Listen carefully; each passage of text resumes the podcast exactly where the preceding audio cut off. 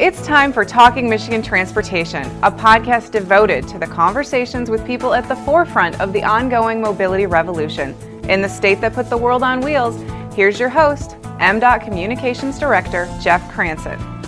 Once again, it's the Talking Michigan Transportation podcast, and I'm here with my friend and colleague, Lloyd Brown, who is the Director of Communications for the American Association of State Highway Transportation Officials.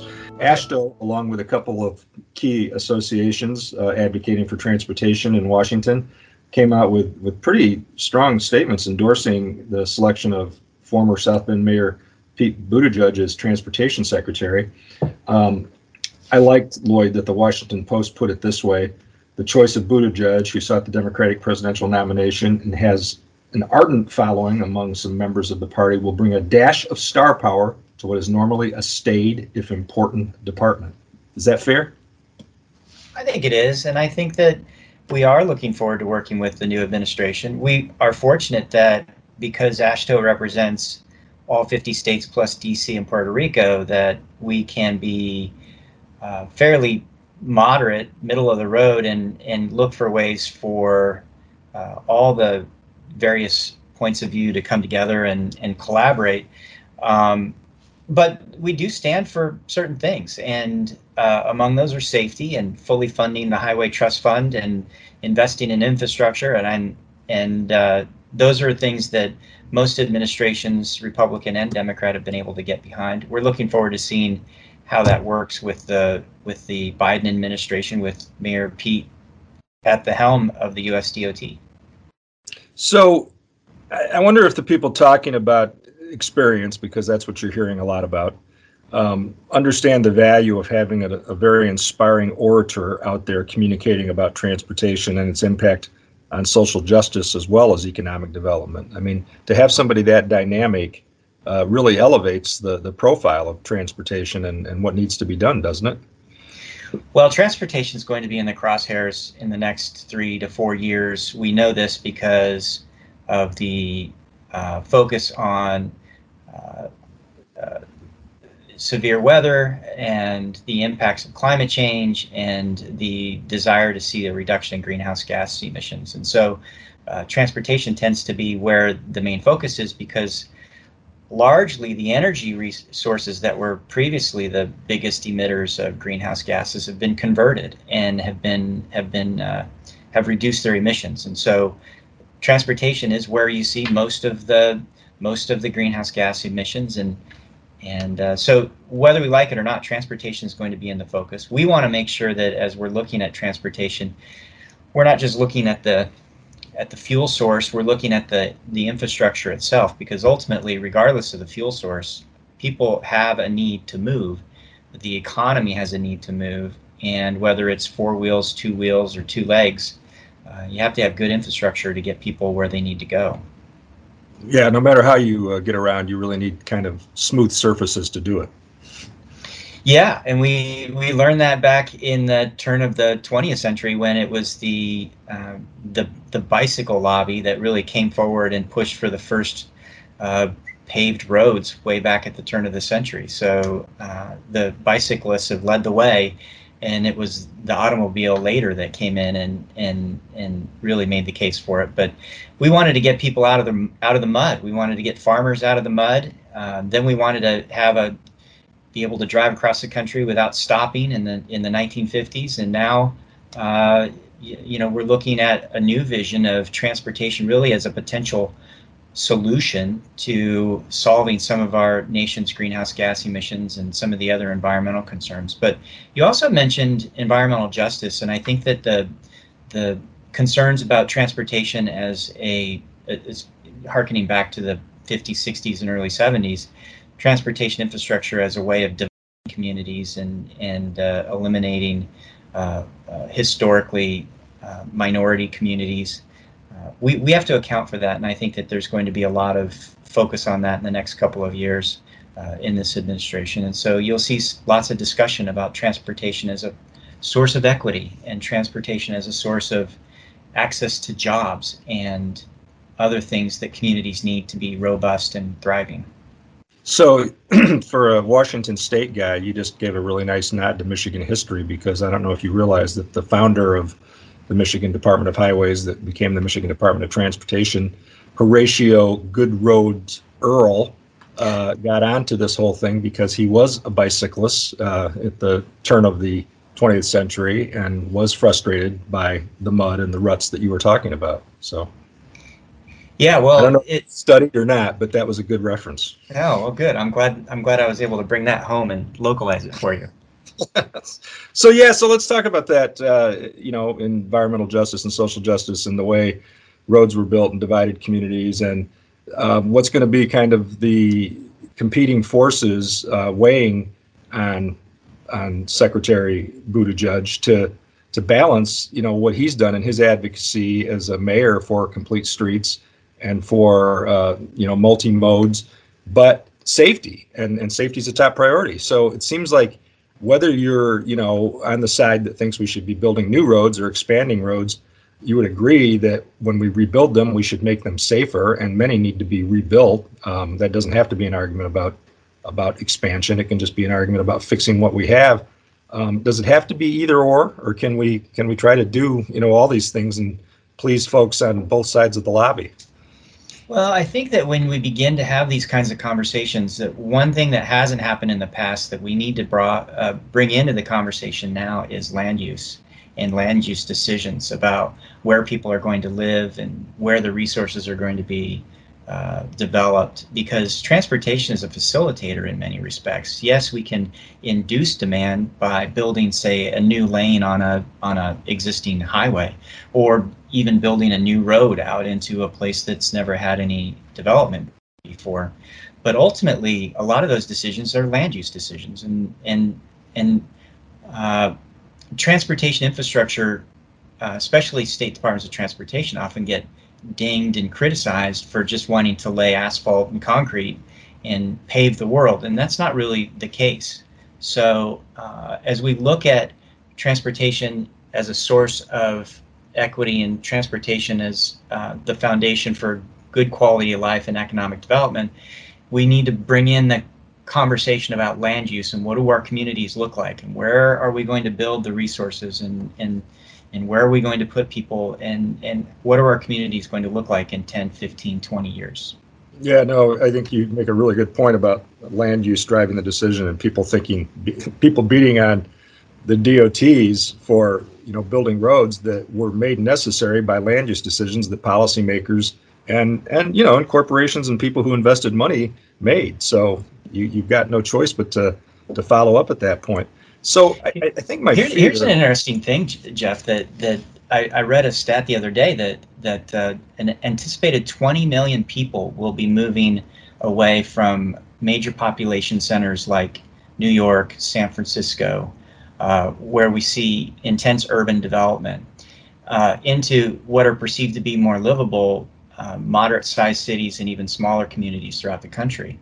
That so, they found out because of the pandemic because of the pandemic exactly. With a with a growing interest in or, or support for and availability of, of work from home and and and uh, virtual office spaces people are going to move where they feel like they they get a higher quality of life. Well what that anticipates then is uh, additional impacts on these local communities around the country that 20 million people moving around the country in the next two to three years is going to be a huge shift in population and demographics so what is that going to do with transportation? So I read some of those same things, but I wonder if post-pandemic, um, some of those same concerns aren't driving decisions as much as we anticipate. I mean, it's just really hard to tell what the future is going to be. There's still a big draw for younger people just for the energy of, of urban areas and metropolitan areas and those cities. So are they really going to just give up on all that? I, I don't know.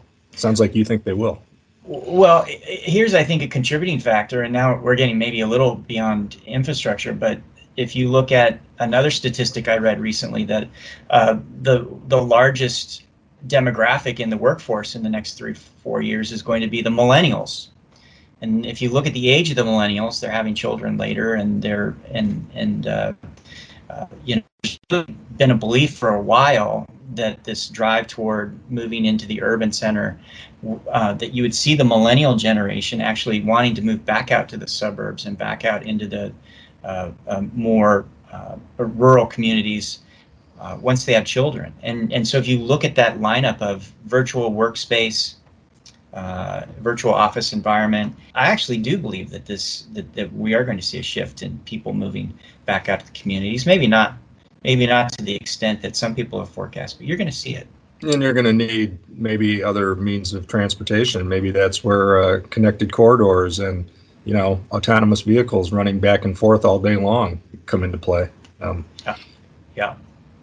So um, I, I, think one fear I have is that given all that's going to be on a new secretary's plate because of the pandemic, um, you know, what's gone on with the airlines, what's gone on with transit systems, and the need to help recover.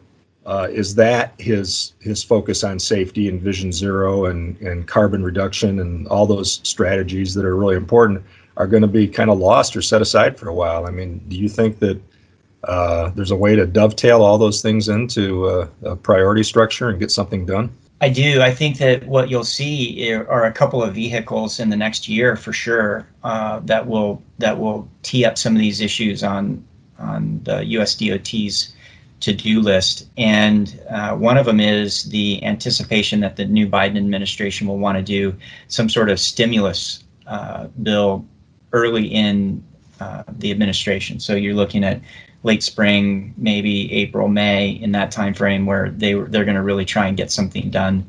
And among that could be some investment in infrastructure, and that means infrastructure writ large. So that would be the electrical grid, or that might be pipelines, or that broadband. could be other broadband. Exactly, could be a big issue. But the idea that you know let's build it and put people to work and and help the economy get back on its feet after uh, the battering it's taken from COVID uh, we we hope to be part of that conversation from a transportation infrastructure perspective. So that'll be one opportunity. The second, I think, will be later this year.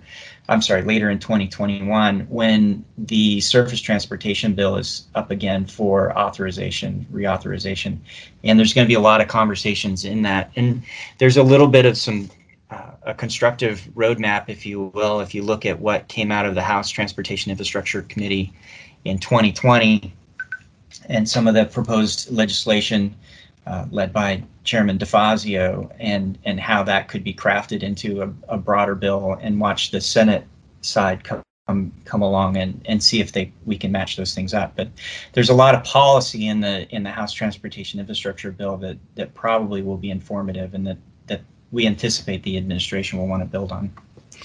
Well, the uh, secretary nominee has already uh, thrown a little shade toward the term infrastructure week. Would it be okay with you if we never heard that again? I mean, it, started as a good idea, uh, but the unfortunate thing is that when we begin to make commitments, people who are listening on the other end want to see some action, and that was the problem with uh, with the co-opting of that term. I, there's lots of terms in transportation we try not to use anymore. We we try not to say things like shovel ready projects. yeah. Uh, but uh, I think you'll hear a lot of uh, conversations about projects that are shovel worthy. So they're worthy of moving ahead. That but, is a better. Yeah, absolutely. So, um, thinking about that, the big lift and uh, another another stimulus and like you said, it would be omnibus for infrastructure, not just roads and bridges, um, not just what we think of as transportation infrastructure. But uh, what, how much of this depends on on agreements between uh, what happens in the the Senate, especially? I mean, we, we know who the who the advocates are there. Um, we know that the Senate Majority Leader um, is is married to what will soon be a former transportation secretary. Um, do you think that there's there's shared priority enough to do something big like that? Well, we hope so. And traditionally, transportation has been, like I referenced earlier, it's been one of those issues that both conservatives and progressives have been able to get behind. They come at it from different perspectives, but ultimately, uh, there's a lot there that is a shared value. I think the other thing that you'll see this year that could uh, enhance the ability of getting some things done is that in the House specifically, there's talk about adding back earmarks in a controlled way. And if that's if that's something that is in the mix, you could see more congressmen and and perhaps some senators coming forward and saying, yeah, I can get behind a transportation bill because I can more easily point back to something that's going back into my home state or my home district. Isn't it interesting that something that became such a pejorative earmark is now over the years kind of evolved again and been recognized as as an important important component of getting something done?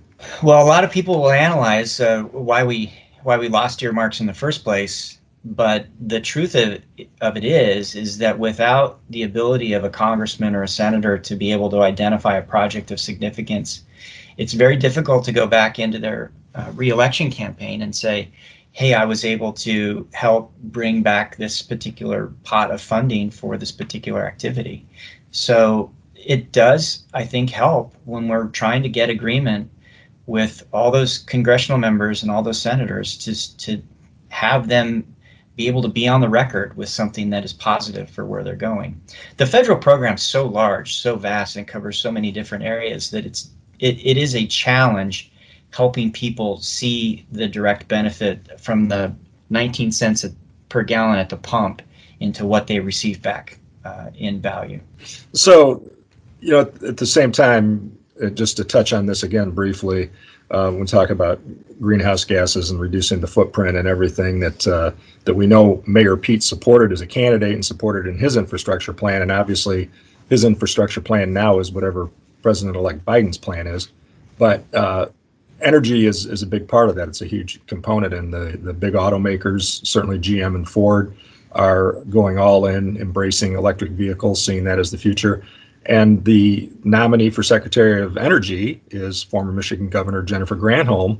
Uh, it, it's probably not a coincidence that those two were announced the same day, really within hours of each other. Um, so, how big a deal is that, do you think, uh, in, in terms of priorities going forward? Well, it, it's a big deal on two levels. One is that the state departments of transportation will play a key role in helping to build out the infrastructure to support an alternative fuel system for personal vehicles and trucks. So what you see is, for instance, out on the West Coast, Washington, Oregon, California coming together and building a coalition that has actually helped facilitate the installation of infrastructure to support electric charging, electric vehicle uh, uh, fueling. Um, and other places around the country have done some of the same thing, but on a more intentional and, and, and broader basis. I, I see that coming, and I see that money f- coming through the Department of Energy, but also through the, U, the U.S. Department of Transportation, FHWA. Um, so that's the first thing. The second thing is, as you see electric vehicles, if electric is the ch- the fuel of choice, or maybe it's hydrogen or both or mixture, uh, you're going to see a move away from the uh, use of gasoline uh, and and uh, carbon fuels. And so, what does that do to the Highway Trust Fund that is reliant upon the 19 cents a gallon that people pay at the gas it makes pump? It, even, it makes it even more broke than it already is. It does, and, it, and it's an erosion that is a slow trickle for a period of time, but then we get to a tipping point, and I I don't remember what the number is, but you get to a, a tipping point, a certain percentage of the of the light duty fleet that goes to an alternative fuel, and all of a sudden it's like uh, falling off a cliff, and you see real significant impacts into the Highway Trust Fund. Well, this has been helpful. Um, wrap it up, but uh, let me ask you this: Let's say that the first time that a Secretary Buttigieg gets to address AASHTO, um, virtually perhaps, or maybe you know in person at some point, and you get a chance to ask a question, you get one question. What would it be? I guess if you recast the question into what would I expect to hear, um, I, I hope that what I would hear would be a rhetorical bridge um, to relationship building. I, I know that uh, it would be easy to fall in line with some of the the more progressive perspectives that transportation agencies like state DOTs are part of the problem. But ultimately, what we're looking for is uh, the opportunity to work with the administration, work with USDOT, FHWA, and the other modal ad- administrations uh, to come up with solutions to some of the nagging problems and some of the things that have uh, caused so much unrest, whether that's environmental justice, whether that's public involvement, whether that's uh, looking for alternative fuels to uh, convert over. But uh, you know, I think that they'll find a good partner in the in in AASHTO and its member departments in the next four years. No, I think that's good. I think that I, along those same lines, I think I'd want to ask him how he can balance, you know, those what seem like competing interests but don't have to be because his focus on on safety, I think, is so important now. I mean, as you know, across the country, certainly Michigan is going to be up probably 10% in fatal crashes over 2019 despite the fact that we had you know 60% fewer vehicles on the road for weeks and settled in at about 20% fewer. I mean it makes no sense right? And that, that focus on safety is more important than ever i think uh, so he can say look you know rebuilding roads for safety especially as it affects pedestrians and cyclists that's that's a social justice imperative when you think about the demographics and and who those users are so we can do all that and please all sides i think it doesn't have to be either or but i'd, I'd like to hear him talk about that well, his track record so far has been one where he seems to look for those kinds of solutions that are in addition to rather than in spite of. And so, you know, you see him as additive rather than as as a as a, a sort of you know looking at a single issue at a single time. Yeah, well said. Well, Lloyd, thanks as always for doing this. I uh, I really appreciate it. Hope you and your family have uh, great holidays. Yeah, happy holidays to you, Jeff. Thanks for asking me. Okay, thanks again for listening to this week's edition of Talking Michigan Transportation. And I want to give a special thanks to Corey Peedy, who uh, does the sound engineering for the podcast, and to Sarah Martin uh, of MDOT, who does the show's intro and closing. That's a wrap for this edition of Talking Michigan Transportation. Check out show notes and more by subscribing on Apple Podcasts.